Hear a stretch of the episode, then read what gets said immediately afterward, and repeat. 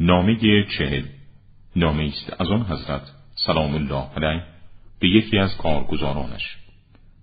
پس از حمد و ثنای الهی قضیه را از تو به من خبر دادند. اگر آن را انجام داده باشی پروردگارت را به غضب آورده و پیشوایت را نافرمانی کرده و در امانت خیانت نموده. ای. به من خبر رسیده که محصولات زمین را برداشته و آنکه را زیر پا داشته گرفته و آنکه در دستت بوده خورده ای. فورا حسابت را برای من بفرست و بدان محاسبه خداوندی با عظمت تر از حساب مردم است و سلام